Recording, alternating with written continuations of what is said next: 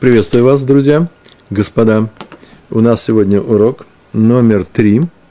Мы с вами изучаем вторую главу трактата Кедушин Вавилонского Талмуда. Э, Гаиш Мекадеш. Э, мужчина посвящает. Так называется наша вторая глава.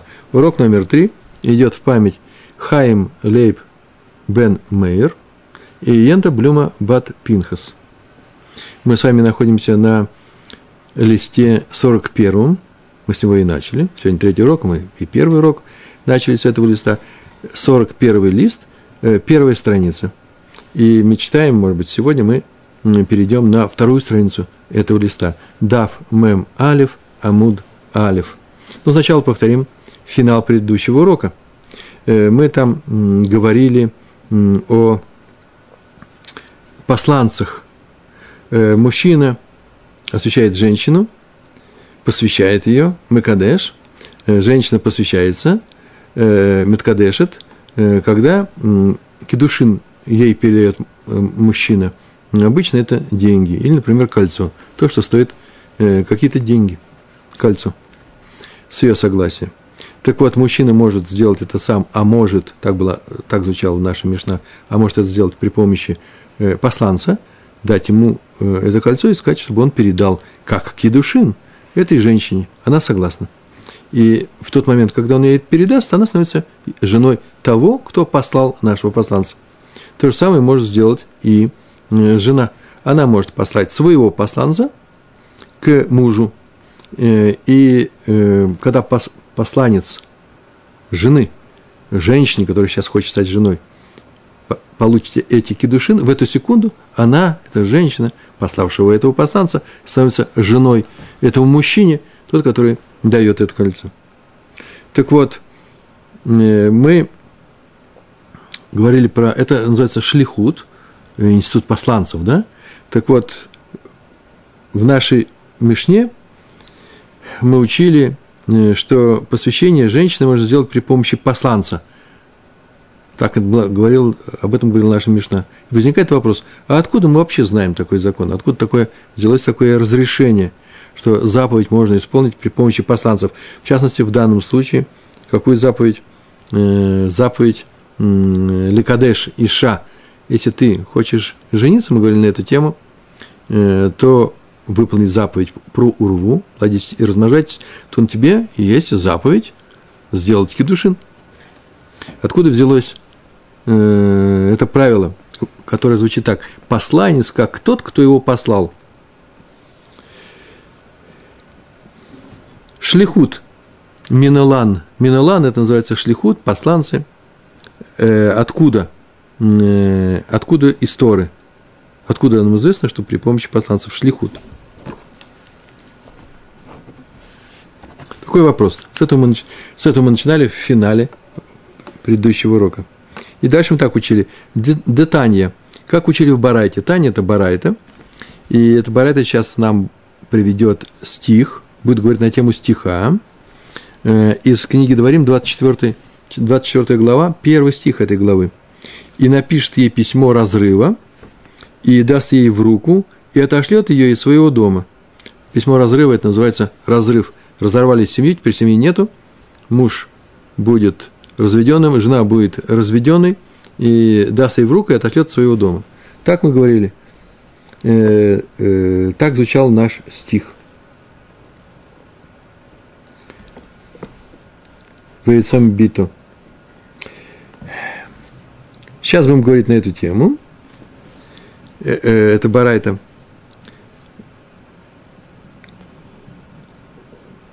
И читаем. Тут написано, и напишет ей письмо разрыва, гет, и даст ей в руку и отошлет своего дома. И там написано, и отошлет, пошлет, лишлоах, послал шилах в будущем времени и пошлет, э, из-за того, что там и, э, союз, на иврите это не союз, а э, часть слова, в шалах, переворачивается время, и на языке Торы, только на языке Торы – и послал, это называется, и пошлет. В Эшелах, да, такое было слово, э, э, это слово «вышелах меламет шигу осе шалих». Почему написано «шилах»? И отошлет ее. Можно было написать и разойдется с ней. Почему нужно именно отсылать из своего дома? Поскольку можно было употребить слово герушин, герушин, лигареш – развести, литгареш – развестись, а здесь используется слово э, посылать, то, наверное, это связано с каким-то каким образом с посланцами. Э, Миша э, Шалих, тот, кого посылают для того, чтобы что-то сделать, назначают доверенное лицо. И вот это слово Мишелах, В Шилах, это слово учит Меламед, Шагу, муж, Осе Шалих, что он может сделать Шалих, посланца для передачи гетто жене. Из лишнего слова, то есть не из лишнего, оно по-другому написано. Здесь его не нужно. Оно не должно быть здесь. Значит, поскольку это слово лишнее, то оно идет на толкование, дроша, драж, и его используют для получения нового закона. Какой закон? Что когда муж и жена разводятся, это может сделать муж, по крайней мере, при помощи шалиха. В шилха, то написано там вообще, шилха – Меламед Шеги Оса Шалих. И написано, и отошлет ее.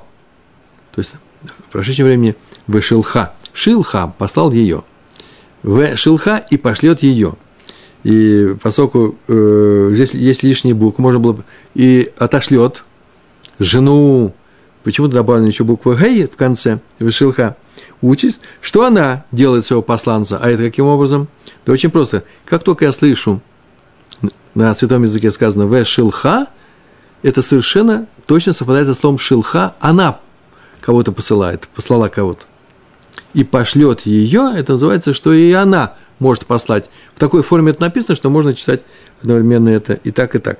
Вся разница между этими словами, мы проходили это уже, что когда написано «в шилха пошлет ее», в последней букве «гей», которая стоит в конце, добавляется точка, мапик. И когда у нас есть никуд – значки чтения гласных, то мы сразу видим, что э, это слово относится к мужскому роду, он ее послал, а гей с точкой – ее, вешилха. А если бы было написано, что она послала кого-то, шилха, то этого мапика нет. Так вот, всего, вся разница в этой точке. Из-за того, что эту точку можно не читать, мы отсюда видим, что Тора нам говорит о том, послал ее, словом, ее можно было бы написать отдельно, говорит нам о том, что э, закон касается также и кого? Э, касается и женщины. Она тоже может послать шалиха навстречу, навстречу к своему мужу, и этот шалих сделает не что иное, как э, что он сделает? Возьмет э, эти кедушин. И кедушин будут, и э, она будет считаться женой. Не, вещь непростая, мы уже говорили на эту тему. Зачем нужно толкование драж э, именно для жены? Э, потому что само по себе понятно, и мы это знаем, что во всех законах, в большинстве законов, мы просто не знаем других законов, все, что касается мужа, как мужа, не как э, мужчину, а как мужа, то это касается и жены. Как правило, если какой-то закон есть без специального указания, что только он – написано, вот каким он свойством обладает, то таким же свойством обладает и жена. Раз он может послать шалиха, э, когда он становится мужем, то и она может послать шалиха в то время, в тот момент, когда она становится женой. Э, и то же самое можно было бы и здесь сказать. Он посылает шалиха, и тогда она, не нужно для нее специально вот буква Г еще с точкой. Достаточно одного слова вышелха. И Пней Шуа отвечает, есть такой комментарий, комментарий, он отмечает – что да, конечно, можно было бы так подумать. Но зачем тогда Тора... Зачем мудрецы сказали, что Тора специально говорит еще и о женщине? Зачем Торе говорит специально еще и о женщине, что она может послать этого посланца? Да вот почему. В случае с Гетом, именно в случае с Гетом, можно было бы подумать, что они как раз и не равны муж с женой. У них посланцы не равны. Когда он посылает когда он посылает, мы сейчас говорим только про не кидушин, э, мы сейчас говорим про что? Про развод. И хотим из развода, говорим, там написано, что муж может послать э, шалеха. И женщина может послать шалиха э, и в разводе, и они станут просто разведенными. И отсюда мы будем учить и про кедушин. Такой план нашего рассказа. Значит, в нашей барайте сказано о чем? Только о разводе, говорится, не о кедушин. И написано о том, что муж и жена могут посылать так, мы выводим из двух, из двух случаев. Из того, что написано слово «шилах», «в шилах», и из того, что написано «в шилха» с «гэем». Так вот, они неравноценны, мы можем сказать, и нельзя выводить, если было сказано только про мужа, нельзя получить жену. Почему? Что у них шалихи, эти посланцы разные. Что такое послание в случае мужа? Он ему дает гет. Листочек, где написано то, что называется разводное, разводное письмо, да? Э, и э, это письмо он дает, и в тот момент, когда она берет, она становится разведенной. А что жена дает своему посланцу? Ничего не дает. Только устное распоряжение. Пойди и возьми это письмо. Так вот, шалих – это тот, кто что-то дает. Это не просто указания и слова. Это вещь непростая. И поэтому могли бы так сказать, конечно же, они не равны. Если было сказано про одного мужа – то есть жену мы не можем отсюда выучить, а то, что и она может послать шалиха, посланца. Почему? Потому что у нее же шалих другой. Шалих, который ничего не принимает, э, ничего не берет от нее. А раз так, то Тора пришла и сказала, нет-нет, нужен специальный драж, специальное объяснение э, и толкование и для жены. Как на это сделала при помощи буквы «гей», ни больше, ни меньше. Так сказано, да? В шилха меламед ше ги оса шалих слово шелха с геем на конце учит нас, что она может сделать шалиха. Так сказал, нас научил Иешуа, что это нужно сделать. Дальше продолжается наша барета. В шилах, в шилха, два слова теперь берем. Маламед, шега шалих, уса, усе шалих.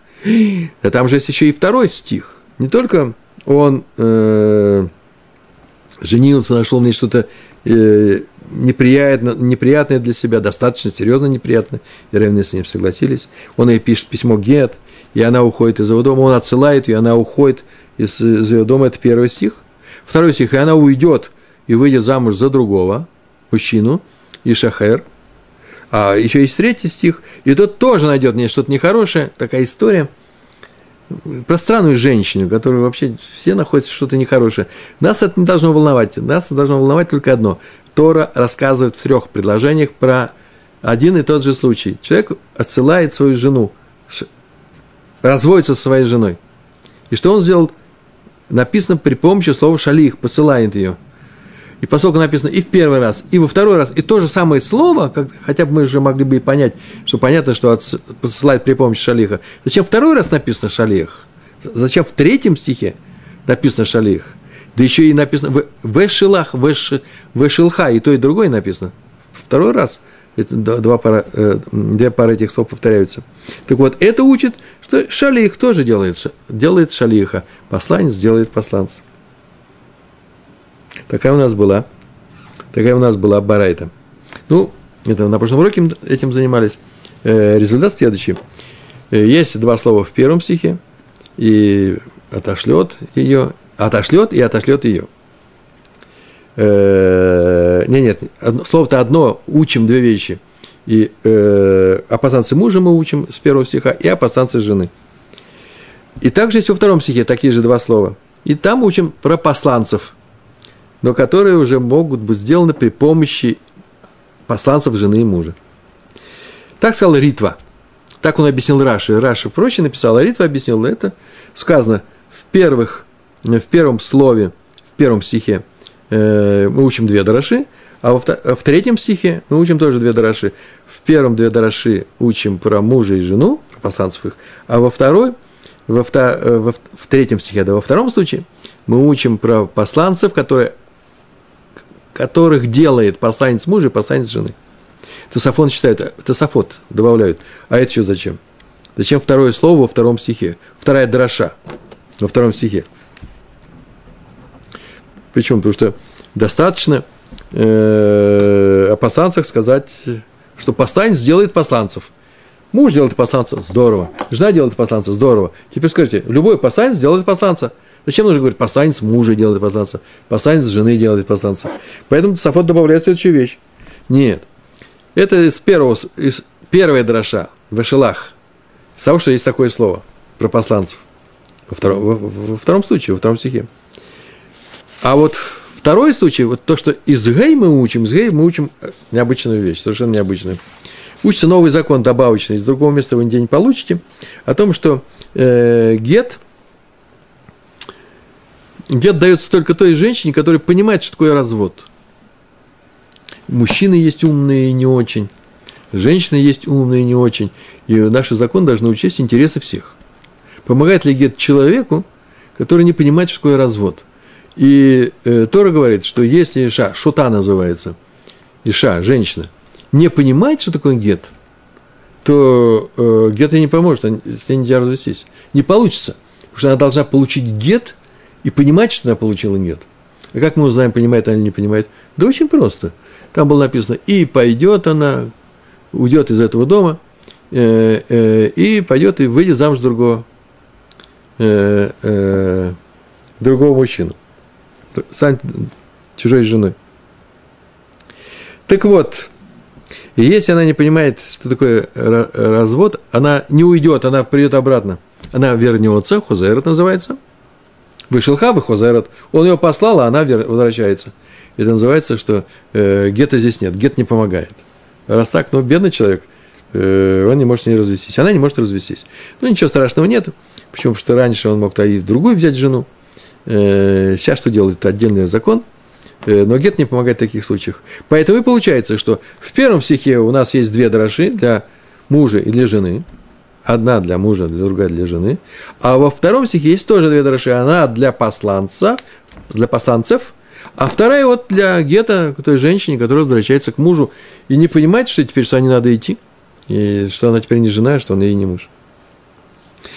Так написал, так написали Тософот. Ритва знаете, кто Тософот говорит, что, судя по всему, параша это тоже не проходит. Почему? Потому что не надо учить специально о том, что э, закон учится из второй дораши, во втором стихе, э, о том, что не помогает дед для женщины, которая возвращается к мужу, с тем, кто с ней развелся. Не развелся он с ней. И это вообще мы можем учить самого стиха. Там так написано, и отошлет ее своего дома, и пойдет и станет другому человеку, женой. Так стих сам говорит. А раз так, то если это ничего не соблюдается, и она не ушла никуда, то уже самого стиха, стиха видно, что посук называется, да, стих? Видно, что э, здесь говорится только о женщине, которая понимает, что такое развестись. Или же, на крайнем случае, так вы любите буквы, то там еще написано «в шалах», «в», и пошлет. В авто тоже лишний и пошлет. И здесь ничего не играет, ничего, ничего не добавляет. Это тоже говорит о том, что э, сама, сама Тора говорит, объясни меня. Как объяснить? А, есть у нас закон, который не охвачен Торой. Какой закон? Что э, гет не помогает вот так, такого, такого рода женщинам. А раз так, то э, мы возвращаемся снова к тому, что было, что Раши написал по Ритва, да? Две дрожи второго стиха, следующего стиха, э, на самом деле он третий, говорит о том, что это шалих, посланец. Мужа может сделать посланца, и посланец жены может сделать посланца, своего посланца. Есть у нас еще и Рабейну Хананель. Рабейну Хананель, э, э, он пишет совершенно, в другом трактате, он пишет совершенно замечательную вещь. Он пишет вообще по-другому Мишна, это Барайта объясняется. И слово «и пошлет ее» в первом стихе, и пошлет ее в первом стихе, учим, что она должна покинуть дом мужа. Иначе гет не поможет. Вот что с первого стиха берется. А вот и слово «и пошлет ее» во втором стихе, учим все. Все, что написано здесь в Барайте. И то, что посланец мужа, это из самого слова. И то, что посланец жены, может быть, это из буквы Гей. И то, что посланец посланца, может быть, это из буквы Вав. Так сказано у э, Рабену Хананель. Он взял все это, собрал воедино. По-моему, очень интересный подход. Ну, э, на чем мы остановились? Мы остановились на том, что прошлый урок мы прошли, И сейчас мы выучили, пока мы знаем, э, что мы учим посланцев для Герушин. Но откуда есть посланцы для Кедушин? Вот начинается сегодняшний урок. Только сейчас начинается. Ашкихан в Герушин. Бакидушин Миналан. Мы нашли возможность закона, э, возможность поставить посланцев в случае развода. Ашкихан это нашли мы. Бакгерушин. Для Герушин есть посланцы. Муж посылает через посланца гет, жена через посланца получает гет. Даже посланцы могут друг друга послать, друг друга послать, в смысле сделать новых посланцев. А вот Бекидушин, Миналан, откуда мы это можем выучить? Откуда учим, что мужчины и женщины могут послать посланцев, чтобы те сделали кедушин вместо них? Для них, но вместо них. Смотрите сейчас, вместо того, чтобы сказать вот откуда, тоже так говорит. А если ты скажешь вот что, то не годится. Поэтому по-другому придется сказать. Это такой ложный ход, да, как в шахматах. Вехи тейма де ялив мегерушин, а если ты скажешь, что это можно выучить из развода, в разводе же мы знаем, что есть посланцы. Вот, скажем, то же самое. Раз в разводе есть посланцы, то развод, когда люди расходятся. Сама Тора написала это. Сейчас только мы видали при помощи слов в Эшалах. То и в Кедушин есть посланцы. Они во многом совпадают. Там передается гет, тут передается кольцо, кедушин.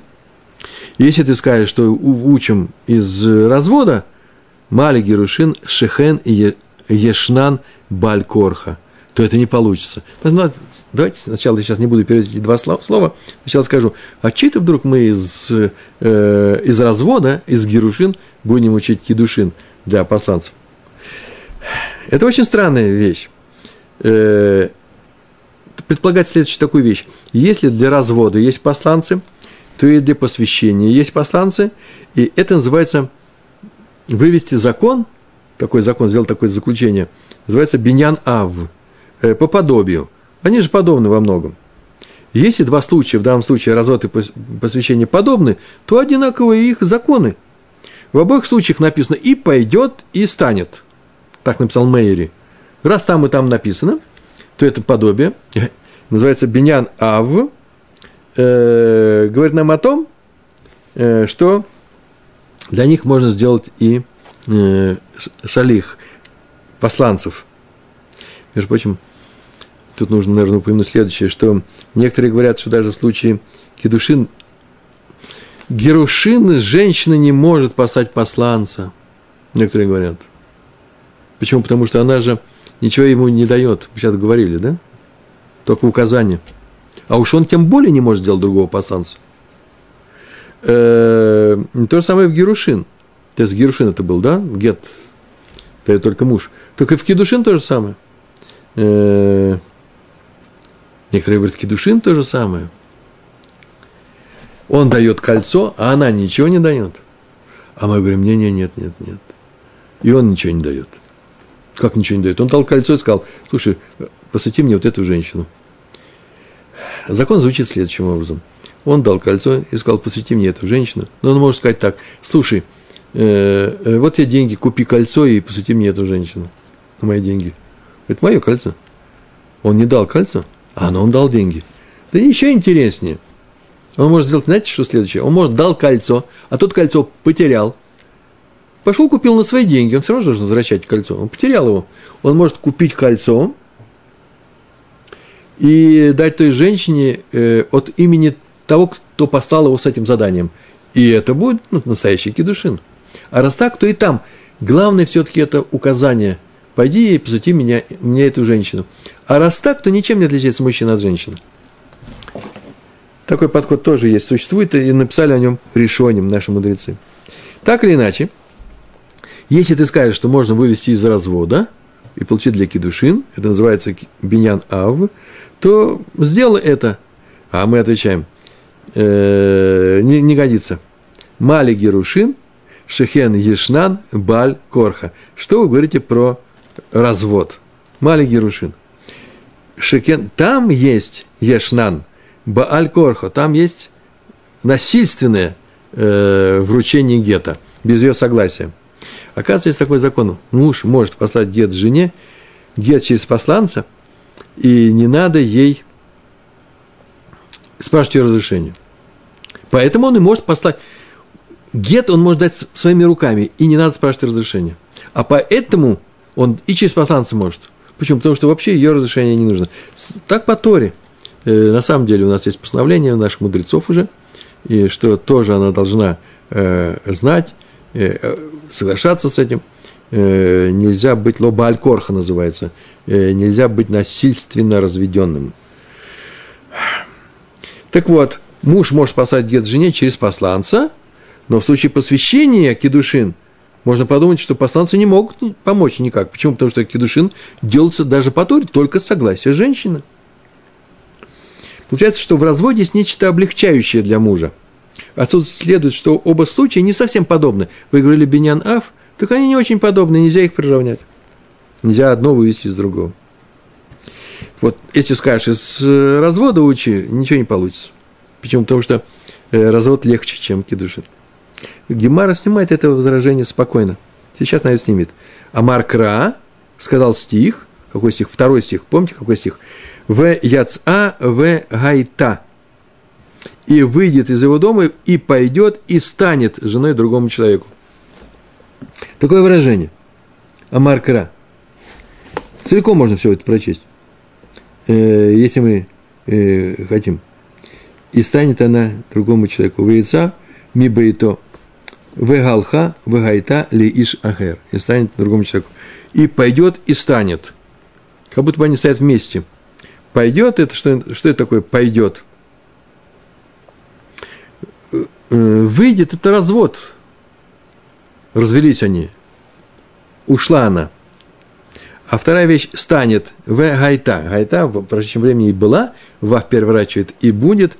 Вот это вот есть два, два, два, есть два глагола – Первый глагол какой у нас? Ец, еца, а второй глагол – это э, гавая. Еца в гавая. Становление и выход. Макиш гавая лиция. Многие не знают, говорят ле еция. Но тут нужно одним, одним слогом говорить лиция. Как я еду э, в Иерусалим, Лирушалайм. Макиш приравнивает, Тора приравнивает становление Гавая, лиция к выходу. К какому выходу? Становление это кедушин, стать, станет э, женой другого человека, заключение брака, стал женой другому.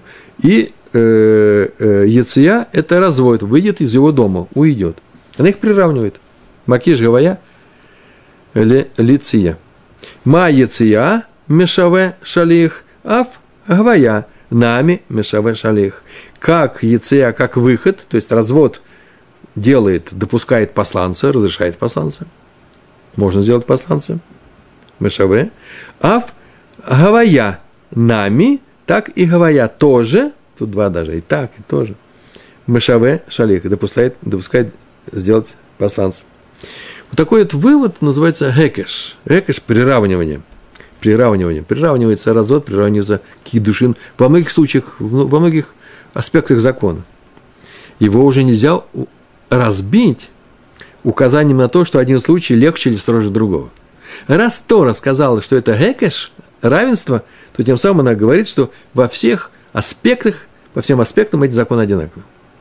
Пока мы говорили Бенян А в подобие, там можно было сделать зазор и сказать, о, не одинаковые, что-то легче, что-то труднее.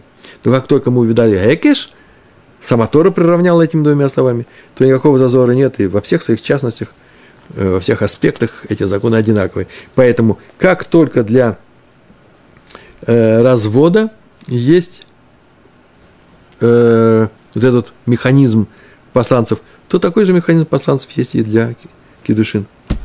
Знаете, как здесь написано красиво? Сначала для развода вывели – посланцев, посланец мужа, посланец жены, посланец посланца. Потом сказали, из развода тоже можем вывести. Почему? По э, приравнивая э, развод к, э, к посвящению, кедушин. Но если ты хочешь сделать это при помощи бенян аф, сказать, что они подобны, то не получится. Почему? Потому что кедушин, у меня, извините, намного строже, э, серьезнее, чем герушин. Сделать их сложнее. Надо согласие с обеих сторон – мы говорим про Тору сейчас. Сейчас Герушин нужно, согласие с двух сторон. Но мы получаем законы из Торы. Торе э, написано, что э, Герушин сделать намного легче, намного проще. Хорошо. Как только мы поговорили о посланцах в случае развода и кедушин, и посвящения, а в других законах, э, в других заповедях, в других случаях, которые не касаются ни развода, ни закона, например, э, дать сдаку или сделать какое-то дело, или э, посвятить животное в храм, э, можно ли использовать э, посланцев или нельзя? Я, например, знаю, что посланца для выполнения заповеди тфилин нет такого случая, почему самому придется накладывать. Если у тебя не получается, например, не можешь, однорукий без руки не может это сделать, значит, он и не может, он свободен от этой заповеди. Посланец вообще никогда не помогает. Ой, я опаздываю, слушай, наложи на меня тфилин, они меня остались там в коробке, по телефону тебе звоню. Осталось несколько минут до э, шки, э, захода солнца. Не помогает, только ты можешь сделать эту заповедь. Но если ты ее не сделал, значит, анус, значит, был вынужден ситуация, или же пренебрег, э, допустил ошибку, еще что-то сделал, за что, может быть, придется тебе э, сказать, что ты виноват. И, и делать шу. Значит, теперь мы говорим, переходим к другим случаям. В эла га дитнан. А вот что мы учили в эла, и вот что учили га, то, что дитнан, такая, такой оборот, в эла га дитнан, а вот, вот об этом мы учили, то здесь как? То здесь откуда кедушин, э, а здесь откуда э, шалих, здесь откуда будет посланец. Сейчас будет такой длинный текст, не относительно не длинный, но это уже будет Мишна, Дитнан, там была Таня, Барайта, здесь Тнан, Мишна. В Трумот, э, в 4 главе, 4, 4, 4 Мишна. Трактат Трумот, он из Мишнают. Что мы там учили? И начинается сам текст. Гаомер лишь, э, э, лишь лухо ц тром, тот, кто говорит, или шлухо, своему посланцу, другому человеку, С, тром, С, выйди, то есть иди и отдели труму от моего урожая. У него есть урожай некоторые, и он должен отделить труму. И он часто говорит этому шалиху, я остаюсь дома, там находится моя трума на поле, уже все, все собрано, урожай собран, на гумне он лежит. И теперь нужно отделить труму. Э, пока не отделили труму, э, Первое, что отделяет от урожая, трума, это ее отдают Коэну. Пока не отдали Коэну, э, это, этот урожай запрещен, его нельзя есть, использовать в еде. После чего отделяют труму, отдают э, Коэну. Потом отделяют первую десятину, отдают э, леви, левитам. Э, потом отделяют вторую десятину от того, что осталось. Э, ее нужно будет съесть в, э, в Иерусалиме в определенные годы. Э, первый, второй, четвертый и пятый. Э, или же отделяют после того, как отделили первую десятину, э, отделяют вторую, но уже не в качестве второй десятины, которую будем есть на празднике в Иерусалиме, праздники Торы, а отделяют ее для бедняков. Э, понятно, да? И пока все это не отделили, это называется тевель, и нельзя ничего это есть. Только так и начинается. Начинаем с чего? С трумы. Он говорит этому человеку, пойди, сыну говорит, работнику своему говорит, брату говорит, он владелец этого урожая. Он не говорит тому, кто владелец. Потому что если два человека совладельцы, то один может отделить для, для второго, это одно и то же.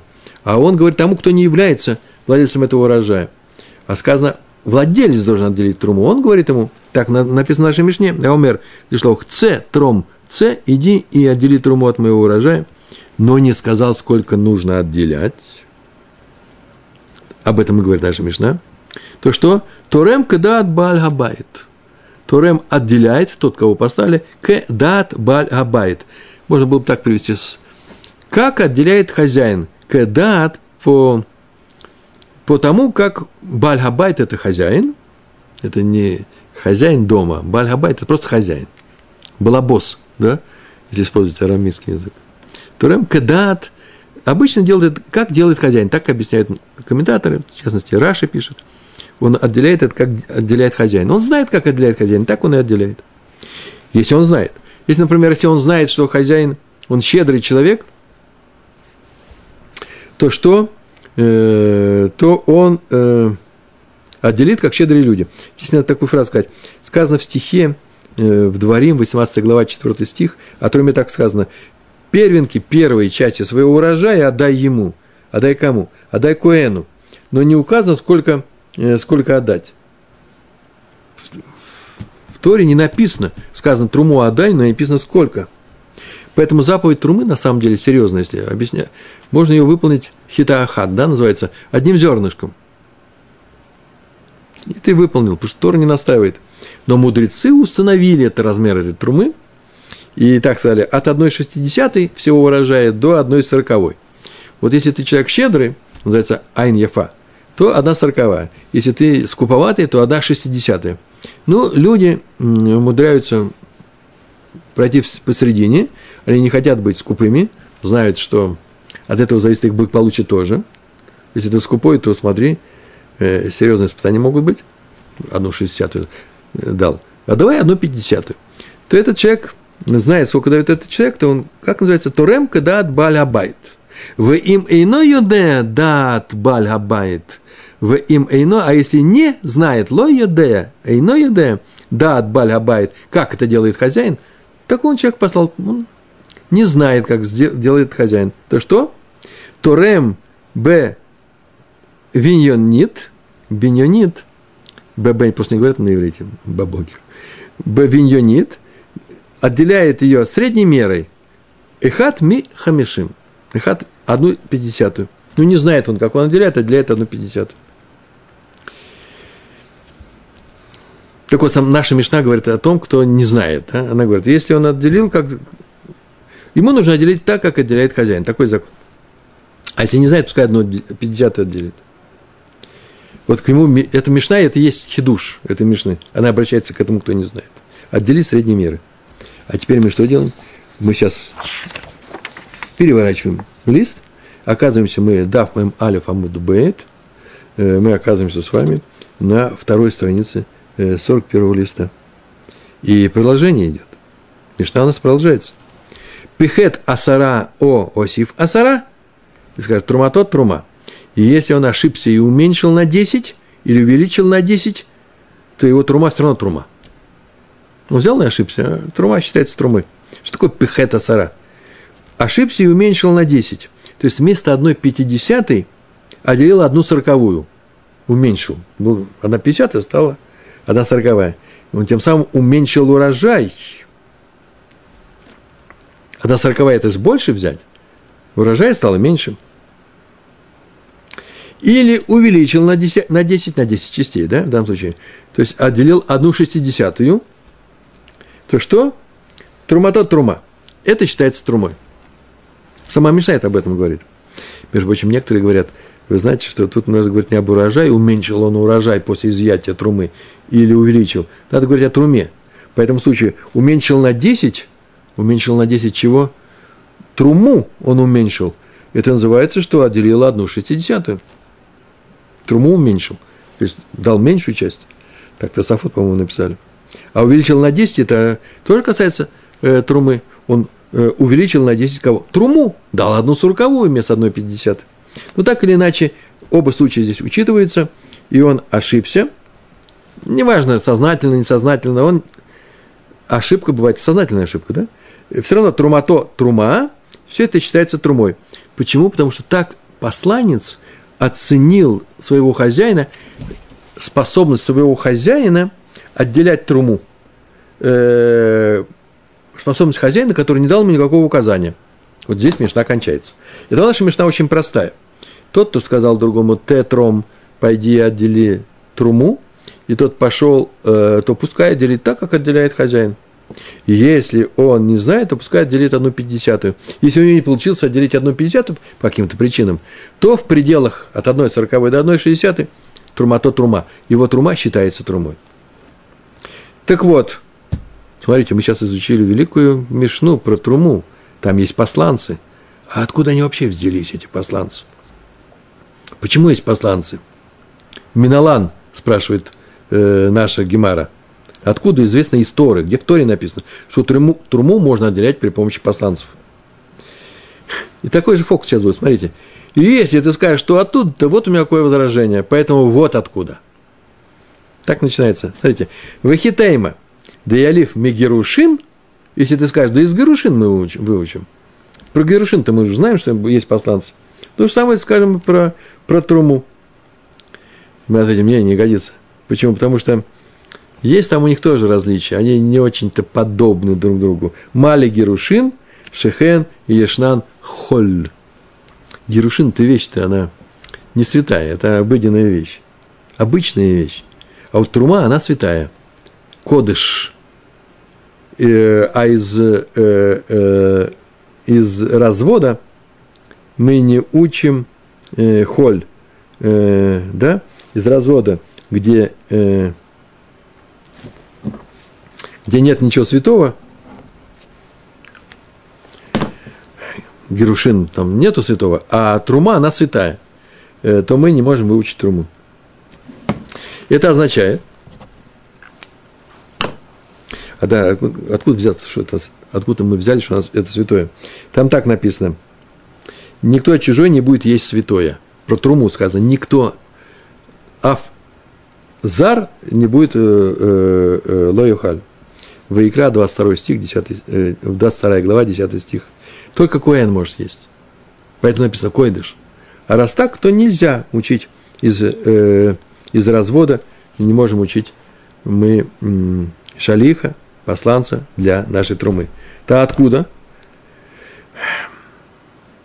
Гемара сейчас снимет это возражение, очень просто, взяв другой стих, это будет Бамидбар, 18 глава, 28 стих, где сказано про труму, которую левиты отдают коэнам – как мы говорили, каждый еврей отделяет труму от своего урожая. После чего отделяет первую десятину, дает левитам. Потом отделяет вторую десятину и так далее.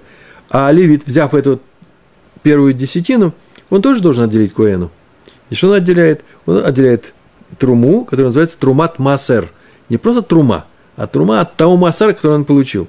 И вот про эту труму масер, там так сказано. Сказал стих – в стихе так написано. Также и вы вознесите, поднимите труму Всевышнего от всех своих десятин. То есть сделайте эту труму от тех десятин, которые получили с евреев, которые получили от Бне Исраэль, получили от евреев. Там так сказано. Амар Кра, Атем, нужно сказать Атем, вместо Атем сказано Гам Атем, так же и вы. Что такое так же и вы? Достаточно было сказать, вы, левит, левиты, когда получите десятину от всех евреев, что сделайте? Э, от нее тоже, от, тоже отде, от, отделите десятину. Десятину от труму для Акуэна. То есть считается так, пшат, простое понимание. Как они, евреи, отделили для Акуэнов, так же и вы от себя отделите от того, что вы получили от них, да, от, от первой десятины, отделите Куэнам. На, на самом деле можно было написать очень просто. А когда вы получите десятину, отдадите труму для Коэна. Написано так же и вы. Что такое так же и вы? Это означает, что это слово лишнее, гам, также вы, также, то это что, не что иное, как лирбот, это гашалиях. Не, не, э, не иначе, как это слово пришло, лиработ, это гашалиях. Э, добавить, такая дроша, что стих пришел добавить посланца. Как только у вас будет в случае с трумой, будете отделять труму, это можете сделать при помощи посланца. О чем и говорит наша, что, Мишна, с которой мы взяли, что вообще закон знает про посланца. Откуда? Откуда? Из этого стиха. Из слова «гам». Итак, мы сегодня, у нас результат очень простой, промежуточный результат. У нас есть развод, да, ЕЦА, выход из дома, и там мы выучили, что есть шалик для мужа, шалик для посланец для жены – и шалих для шалиха, посланец для посланца. Так они могут гет передать, гет перейдет от мужа к жене. И есть у нас кидышин, э, законы по поводу еврейского брака. И там передают не гет, а кольцо, деньги, э, договор, ктуба. Много чего можно передавать, и это называется кидушин. Дали ей то, что имеет стоимость. Так там тоже есть посланцы. Откуда это мы учим?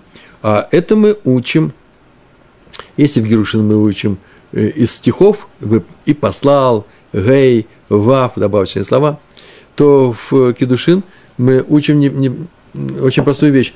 Говорим, что это гейкеш. Кедушин приравнивается в этих случаях, по этим законам, для э, кедушин приравнивается к герушин. Посвящение, брак приравнивается к, к разводу. Почему? Потому что у нас написано в, э, в нашей, э, в нашей Гэгдыш называется, э, в Торе, что э, в нашей Торе написано, что выход приравнивается к становлению. Сама Тора об этом написала. А теперь что мы спрашиваем? А мы теперь спрашиваем про другие законы. А в других законах как? Так вот, в других законах не получится у вас вывести из, э, как вывели для кедушин, из герушин, как вывели для брака, из развода, то не получится вывести из развода. Почему? Впрямую. Почему? Потому что при помощи подобия. Почему? Да потому что в, э, развод касается обычных вещей, а кедушин, э, а трума касается святых вещей. А они друг другу не выводятся. И поэтому Тора была вынуждена написать слово «гам», добавить слово, чтобы сказать вам, из развода ничего не выводите, из кедушин ничего не выводите. У вас особый случай – святость. Для вас я, Тора, указываю при помощи слова «гам», что и здесь тоже могут быть посланцы, э, и это ниоткуда не выводится, только для вас это специально и указывается. Вот на этом мы сегодня заканчиваем, а дальше с Божьей помощью продолжим. Большое вам спасибо, удачи вам во всем. Всего хорошего. Шалом, шалом.